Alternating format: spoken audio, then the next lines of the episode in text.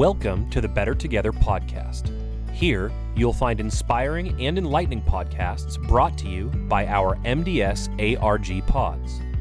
ARG's associate resource groups strive to explore, highlight, and share the wide breadth of experience of our BD colleagues, their families, and their communities.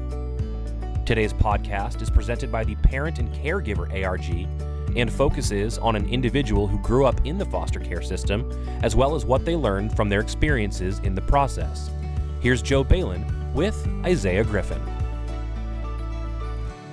Welcome to the Better Together podcast. I'm excited today. We have Isiah Griffin with us, a TM out of the North Florida region. Isiah is going to talk about his experiences growing up in foster care. And we're excited to bring this to you from the PACT, which is the Parent and Caregiver Team ARG Pod. And so, Isiah, welcome to the podcast. Thank you, Joe. It's a pleasure to be here. And I look forward to really speaking on and about foster care and my experiences, and hopefully tie that into resources BD has to offer regarding it. Excellent. Well, let's get started. I mean, I had the chance to talk to you, Isiah, and was just really impressed and and just you know touched by your story and i think it's a great story to share so why don't you take a few minutes and tell us about your background and where you came from and about your foster care experience growing up uh, so originally i'm from miami florida and foster care for me started at the age of seven. My twin sister and I were pretty much put, placed into foster care due to negligence from uh, the guardian that we were staying at, which was my grandmother. Due to her negligence and my sister and I really experiencing abuse in, in various ways, we told our teacher one day after school, and it's I believe was in first grade. And from that moment on, we never went back to that house, and we began the journey with foster care.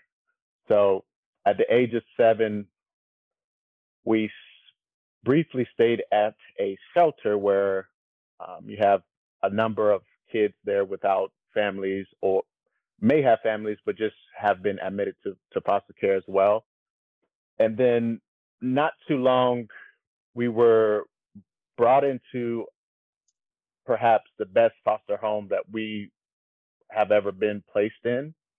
And I'm speaking for my sister as well, with Ethel and Paul, who were also very new foster parents. So we were their fo- first foster kids, and they were our, our first foster parents. Um, we stayed with them for three years.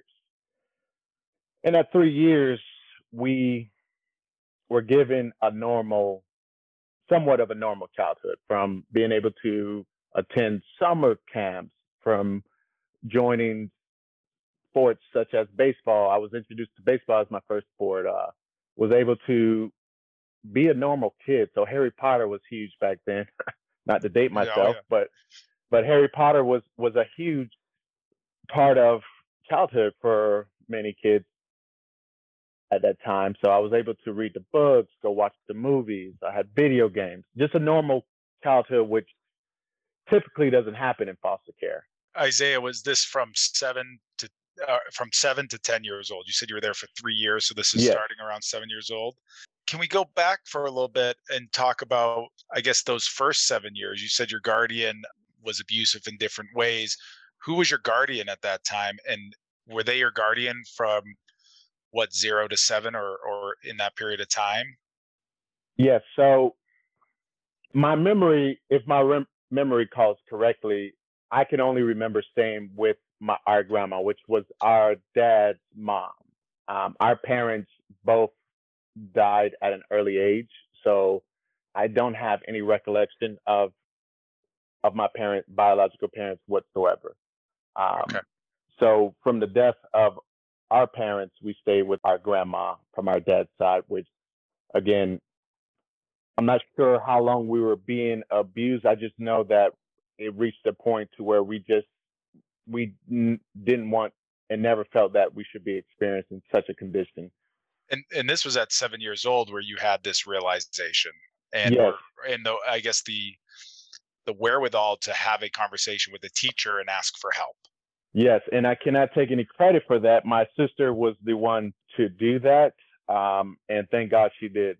Because had she not, you know, who knows what could have transpired. So how long of a period of time was it between that conversation with your sister had with the teacher till the time you were placed in a home with Ethel and Paul and what happens between that time? Okay, so the day my sister told our teacher, we stayed at the school pretty late into the evening to some a representative from the Department of Children and Families picked us up. When they picked us up, they took us to a shelter which houses kids that do not have a place to live. Within a few months, we were then placed into Ethel and Paul's home.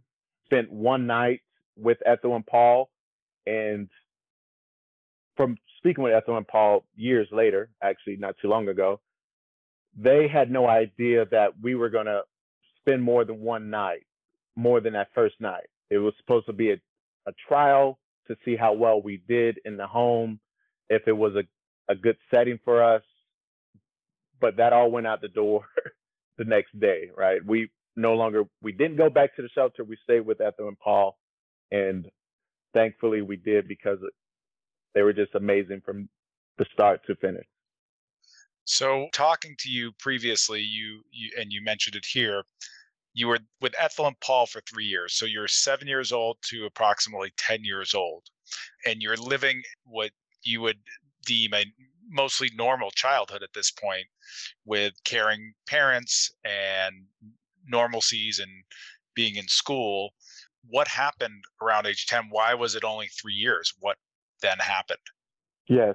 So Ethel and Paul were what the state considers temporary or transitional foster parents, meaning when a kid gets placed into foster care, the state wants to put them in a setting to see how they react to, say, living in a different environment outside of the previous.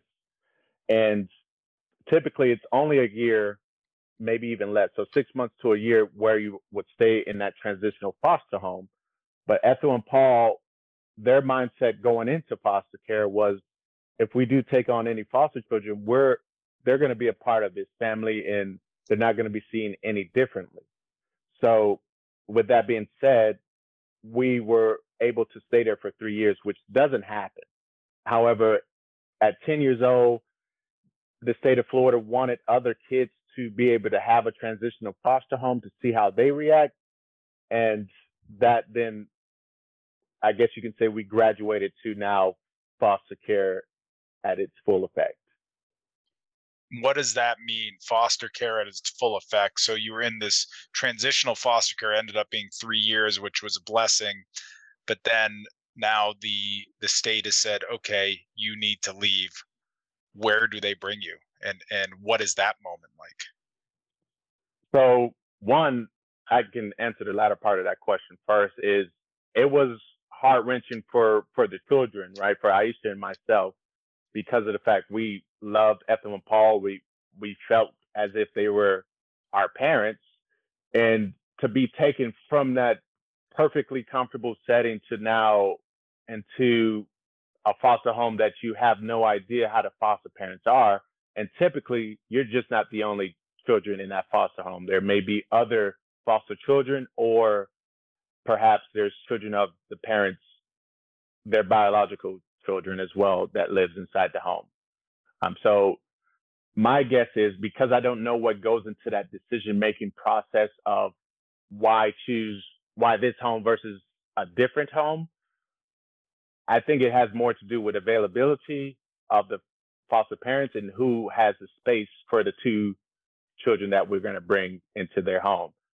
I will say one Paul, because they were so committed to us and being our foster parents, they were really affected pretty uh, negatively because they loved us so much. And to take, you're taking now these kids that we put our sweat and, and love into and saying you can no longer care for them. So it was, it impacted them negatively, although they continue to be foster parents. But I do feel that if they were allowed to, we would have stayed with them. Um, but it wasn't their decision. They've extended as far as they possibly could with the courts in the state to where it was out of their control. And now the state is saying we need other kids to be able to transition into foster care. And we don't have enough transitional foster parents to do so. And, and, talk to me, you know, as you're telling this, I'm understanding then there's a temporary versus permanent foster care parenting mm-hmm. um, and, and situation for for a foster child as well. Is that correct? Yes. So what we experienced was temporary, being that it was transitional. But truly, every foster home you go to could be temporary. And that's the scary part about being in foster care. Because if you make a mistake as a kid, which every kid makes mistakes, well, you're liable to now be in a situation to where you would have to be moved to another foster home because that parent no longer wants to care for you. And more times than not, that's the case, right? So temporary, I, I do feel as if many foster homes are temporary, but you do have those rare instances where you stay with the family throughout your whole entire childhood into young adult or graduating high school. Okay. And then group home versus single family you had spoke about so that mm-hmm. a group home setting is what multiple foster children in one setting is this run by the state or is this at someone's house typically versus a single family yeah so group home means uh, of course that there's multiple foster kids within that house that either the foster parent is caring for or there's a guardian there that is hired by the state to watch over the kids so gotcha. they'll work shifts.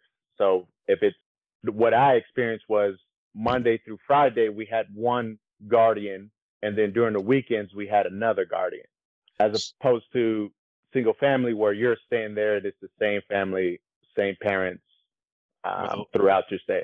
A little more stability, a lot yes. more stability. So let's go back to Ethel and Paul. You're 10 years old. The state removes you from their home. Where do you go? So my sister and I, we went to a group home where there was multiple, not only multiple foster children, but there was also children of biological children of the parents.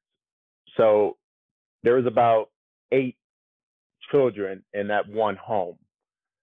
The living environment was much different than Ethel and Paul's, right? Because it's not just my sister now. Now it's my sister, I, and other children there from in various age groups as well. And it becomes really scary because if you're younger, the older kids kind of take advantage of the younger kids. And if you're a nuisance to the parent, then they tend to not care for you as much and don't give you the attention you truly need as a as a child. So how long were you there for in this this situation?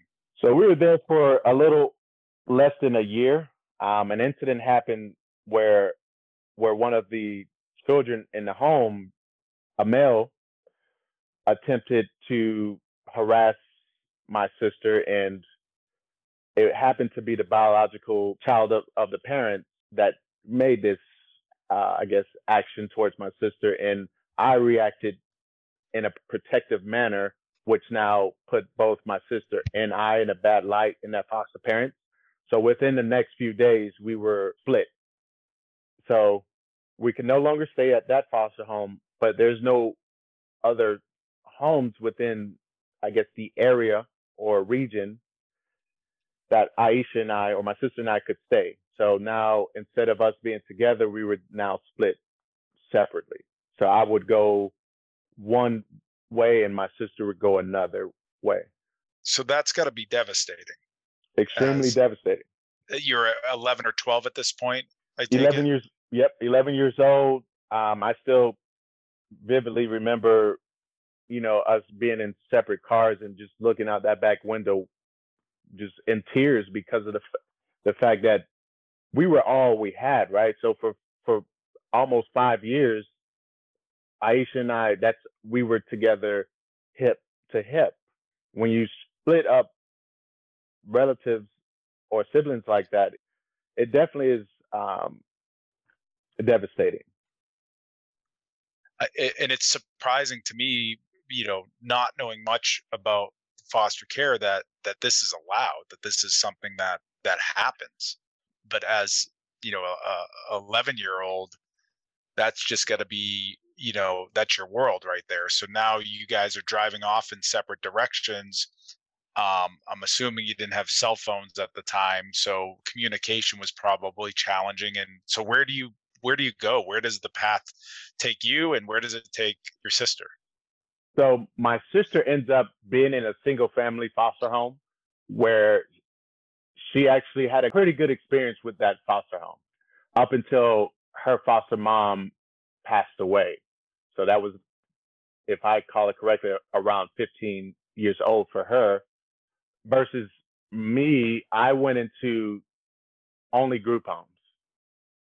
Hmm. So I went into a group home where there was now all boys rather than both genders.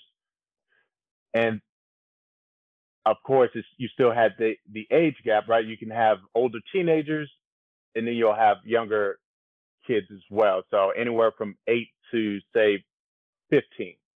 And that was, it was not the best living environment, right? There was a lot of bullying. There was a lot of neglect as far as I didn't have any decision on what I choosing what to eat, right? It's either you have what we have or you don't eat at all. It's either you go to the school or you don't. No emphasis placed on education. There was no emphasis placed on the well being of the child. Yes, of course, they are going to want to put you in front of therapists or psychiatrists just to see, you know, how you're reacting to the situations. But uh, as a kid, you don't feel you deserve any of the treatment, let alone want to speak to a therapist or a psychologist, right? Well, I, yeah, I imagine it's all very emotional and, and you know makes one want to act out in one way or another with all these challenges and being taken from family to family. You know, when you talk about Ethel and Paul, I I hear in your voice, you know, a very positive kind of reaction response. And when you talk about these other situations you were put in, it wasn't as positive of an experience. Now, I, I know in talking to you, you've told me all these experiences have helped you grow into who you are. But, you know, to take a step back, it sounds to me, you know, there's bad foster parents and good foster parents. Is there something you would distinguish that that kind of separates that what makes a good foster parent versus a bad foster parent in your experience? Absolutely so what makes a good foster parent is you showing that you care for that kid right the child whether it's fighting for them in a school where they're being seen as less than right or if it's spending some of your own money just to make sure they have proper clothing on their backs and feet um, making sure the food that you feed them is something that they actually like. So it's it's treating them as if it was your own child. There's a huge difference in experience for the foster child versus someone that is just taking in foster children because that foster child in each foster child is a certain dollar amount that I can collect. And so if I go after foster care for the somewhat, I, I would assume financial benefit, then I'm already approaching foster care in a in the wrong manner. Versus if we're going after foster care as foster parents, we want them to feel as they're part of this family and not separate our family from the foster kids. When we had spoke before, Isiah, you had mentioned to me there were experiences where you'd go into a foster home and and you knew there was a, a monetary kind of value to that families get when they bring in a foster child, but you'd go into a home and they'd have no TV. Within a week, they'd have a brand new plasma television or or something like that. Yes. I mean that happened multiple. You know, you you saw that kind of. I guess maybe not that exact example, but you saw that a few times. Yes. So I, I bring up I brought up that example because I do remember um, in one home that I stayed at that there was no TV in the living room. Uh, I'm sorry, there was a TV. It was I don't even know how what we call them back in the day, but the ones with the round, the big back the, behind you it. turn the knob. Yes. Yeah. And then not too long after you're in the home, now there's this a flat screen on the on the wall. And that memory I- just stuck out to you. Yes, and it, it mind you, as a kid, you don't know that the parents caring for you or the foster parents caring for you uh, is receiving money. That's not something you're kind of privy to. I think that's more of a, a a conversation that the parents in the state have. So as I became older and I think back to those memories, I'm like, oh, it makes sense now why all these new gadgets are in the house, why all these improvements to their own home is actually happening versus caring for the child, making sure the child has what they need. Right.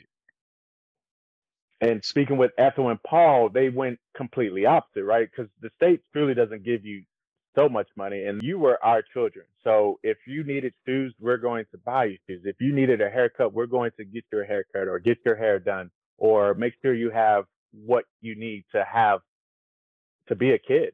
Make sure you have a Christmas. Make sure Thanksgiving, right? There's um, certain plates that you enjoy. It's going to be served. So the kid feels that immediately, just as much as they feel the foster parent doesn't care. Let's focus a little bit on Ethel and Paul because it sounds like they were they are a a model of of what a foster care parent should strive for. In terms of uh, you had the experience of living with them, but also just recently going back and talking to them and and getting a little bit of their perspective. And I think one of our goals is is maybe eventually to to try and get them on a podcast where they can talk a little bit further about that. But but from talking to them, what was their perspective? Why did they want to do this? Eh, you know, I mean, it's a big undertaking. I'm sure there's people who are going to be listening to this podcast who might be thinking about being a foster parent. Why? What is what was their reasoning? Well, they just had so much love to give. And so Ethel is from Scotland and, and Paul is from Maine. In case anyone was wondering, I'm, I, you know, I'm African American. So my sister and I are African American children, right? So it was, it was a weird dynamic to start.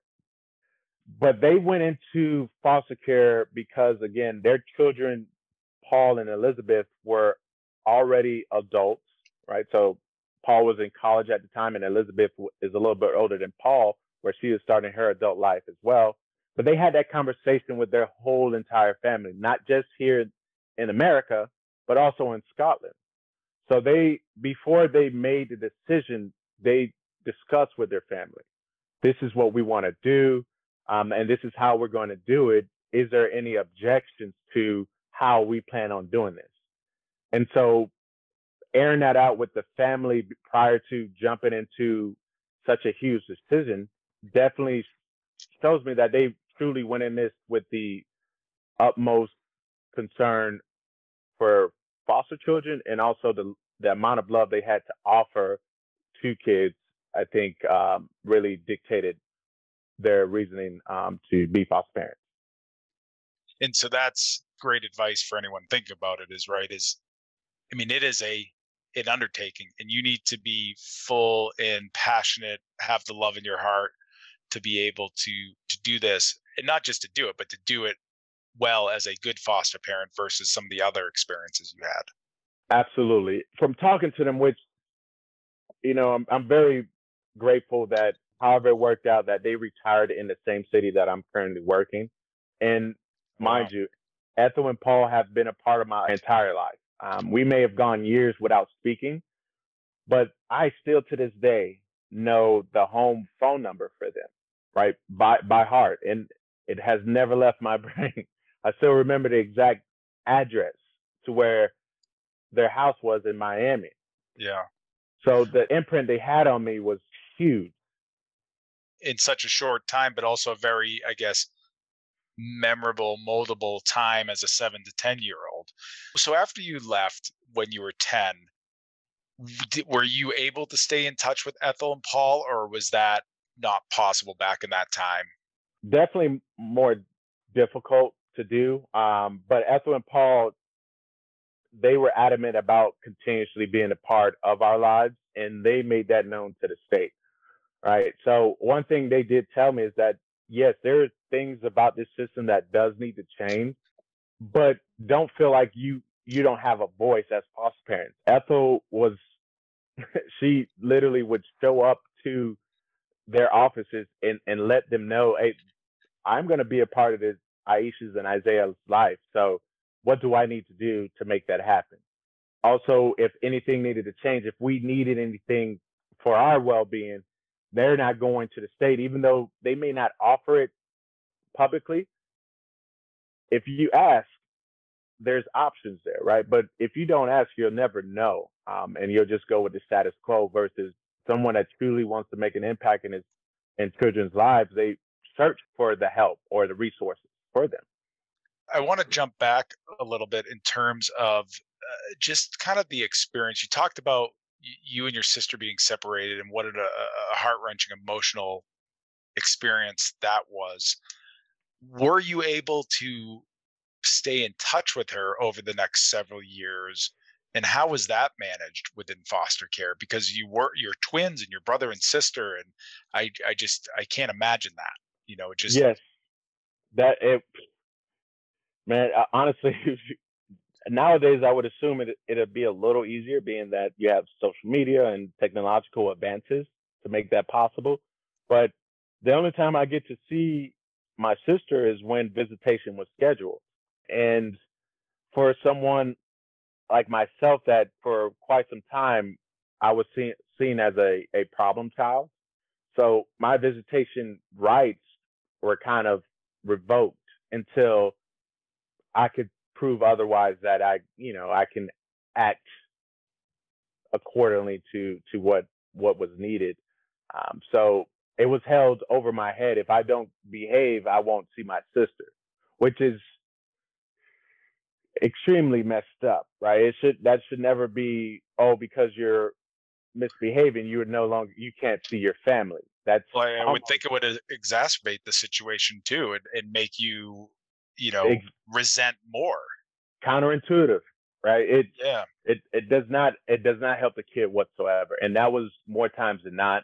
So visitation is the only way i could have spoken to my sister and that was few and far in between so there was many years where we weren't able to speak um, on a regular basis um, we maybe maybe once once uh once or twice a year for some time. As we got older and understood kind of how the system worked, so say 16 years old, now I can voice, I want to see my sister. I want to be able to be a part of my sister's life and that not not be taken for granted because now it's this is something I'm voicing as the foster kid. Gotcha. And and then we had social workers. They're called social workers that are case managers that would kind of navigate, patron the the visitation between us. So I want to. Uh, there's uh, really kind of a couple more things I want to make sure we cover in our time here on this podcast. One is if we fast forward, you know, you had told me you you met someone pretty influential. I think it was in in high school or maybe it was starting in college. But how you got to where you are today through the high school, through graduation, and that, and and tell us a little bit about that story. Yes. Yeah, so when I was 15 years old, there was a scheduled visitation between my sister and I. And the person that was bringing my sister to come visit me really fell in love with one, our relationship um, between my sister and I, and and felt obligated to take me out of where I currently was to then live with her, um, which I was extremely happy to hear and excited to for it to happen. So it did ended up happening to where I stayed with Miss Griffin for about a year, maybe even less than a year. During that time, she placed me into, and I was able to go into Christopher Columbus High School, which is a private Catholic high school down in Miami, um, which it was at that school I was able to see a whole new world, basically. Right, I come from school never truly mattering to foster parents not having friends, not going over to to your friend's house, not having a social life, right? To now being around children that want or teens that want more for their life, that care about their education, teachers that truly want to see you reach your highest potential, academics, athletics, just had everything. So I had a social life, I had a, a, a great academic life there. It was it was a whole new world. And what happened and what typically happens with foster kids is you get one chance, right? You get one chance, one opportunity. If you mess up, that's it. You're either out of the foster home or you're out of the program or you're you no longer can receive the benefits of said opportunity. Well, within my first few months at Columbus, I ended up getting into a situation where I was kicked out of the school for a year. And because of that, Miss Griffin didn't want any part to do with me. She felt as if I embarrassed her, that I destroyed her name at the school, that I I truly am no good, and she didn't want me to be in her house anymore. Well, I skipped a part of that uh, that whole situation is going to Columbus. I was provided a mentor um, that that is now who I call my dad. But during our conversations, you know, he really took the time to understand me as a kid. Um, he saw the the mistreatment and the just the neglect that I received from all different areas, not just foster parents, but also the state, also the case managers, right? They didn't take the time to listen and see what was truly bothering me. He did. And I would spend hours with him talking. It got to a point where I would spend weekends with him and his family. And so the day that I got in trouble at the school, I was left there. And after football practice ended, he pulled up in his truck. He saw me and he, I got was in tears talking to him. And he said, Isiah, and I verbatim, Isiah, I'm tired of you having to experience this in your life how about you come live with me and my family and you will never have to worry about feeling like you're not a part of this family. Our family loves you and we won't quit on you. We won't turn our backs on you. And wow. I was I was extremely excited for that to be the case. And so from the age of 16 to today that that is my dad my and I have a family that loves me unconditionally regardless of my mistakes or my successes, they continuously fill me with love and and it's it has been what has changed my life. That's amazing. It, it took though till you were 16 where someone said to you hey you don't have to worry about this anymore. You're not going to a different home. You're not moving from place to place. We're here for you. Yes. It was in that moment. That that was the moment where my life was no longer sad or um, depressing or however you want to label it. It was filled with love, and which is why even until today, I am still I still have that same amount of love from from the first day joining or be, becoming a part of of the family. So, you know, as we wrap this up, and you know, I guess want to end on a, a couple things. One, we spoke you said your sister you know ended up having a good experience when you guys separated that she had she found a good place to go and she's thriving and doing well today. Is that correct? Y- yes and no.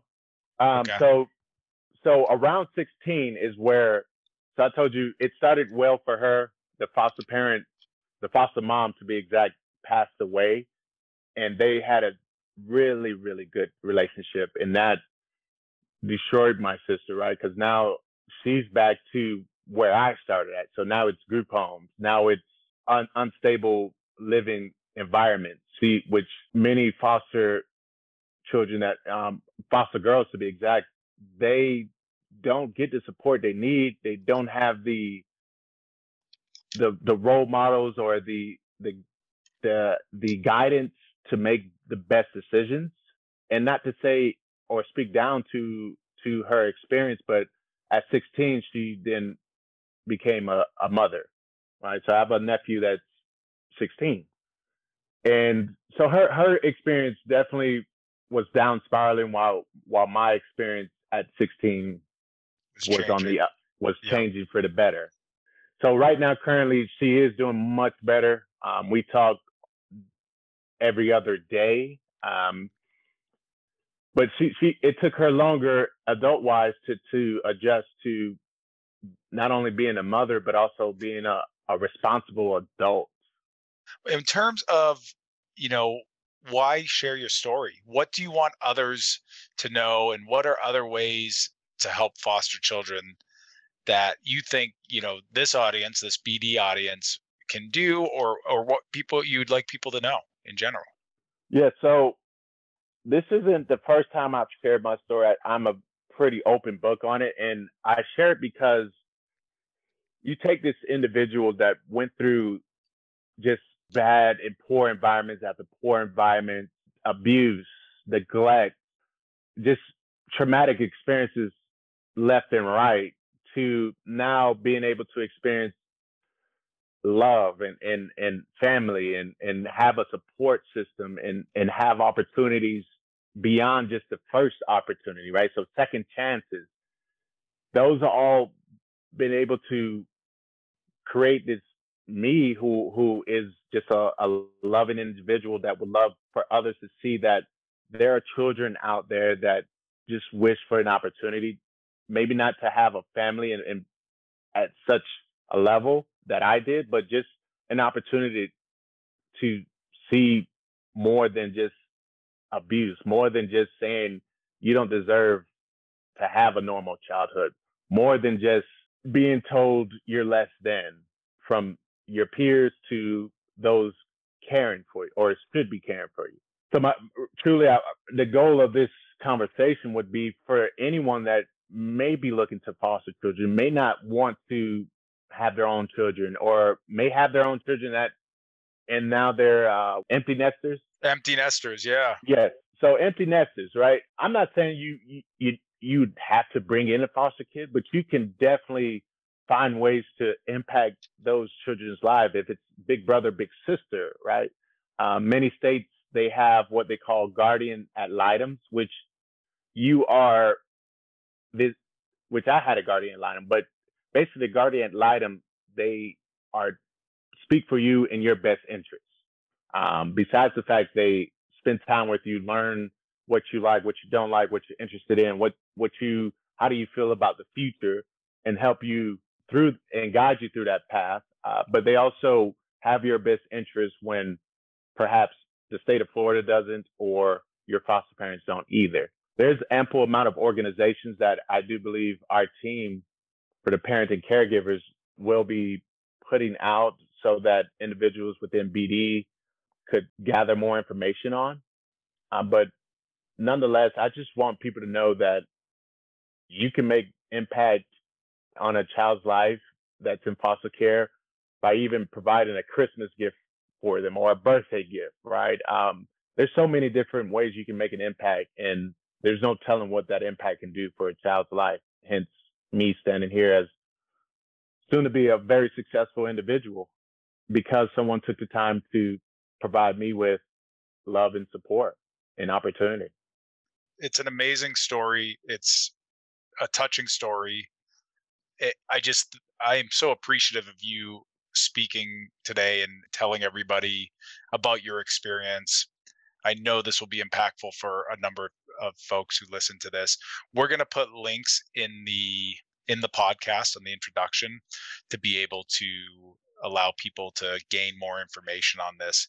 And I'm sure Isiah will be talking again, but I appreciate your time today. I appreciate you being so open and honest and sharing the story. It was powerful, and I've come away with a, a lot bigger open mind of foster care and, and understanding. So thank you so much.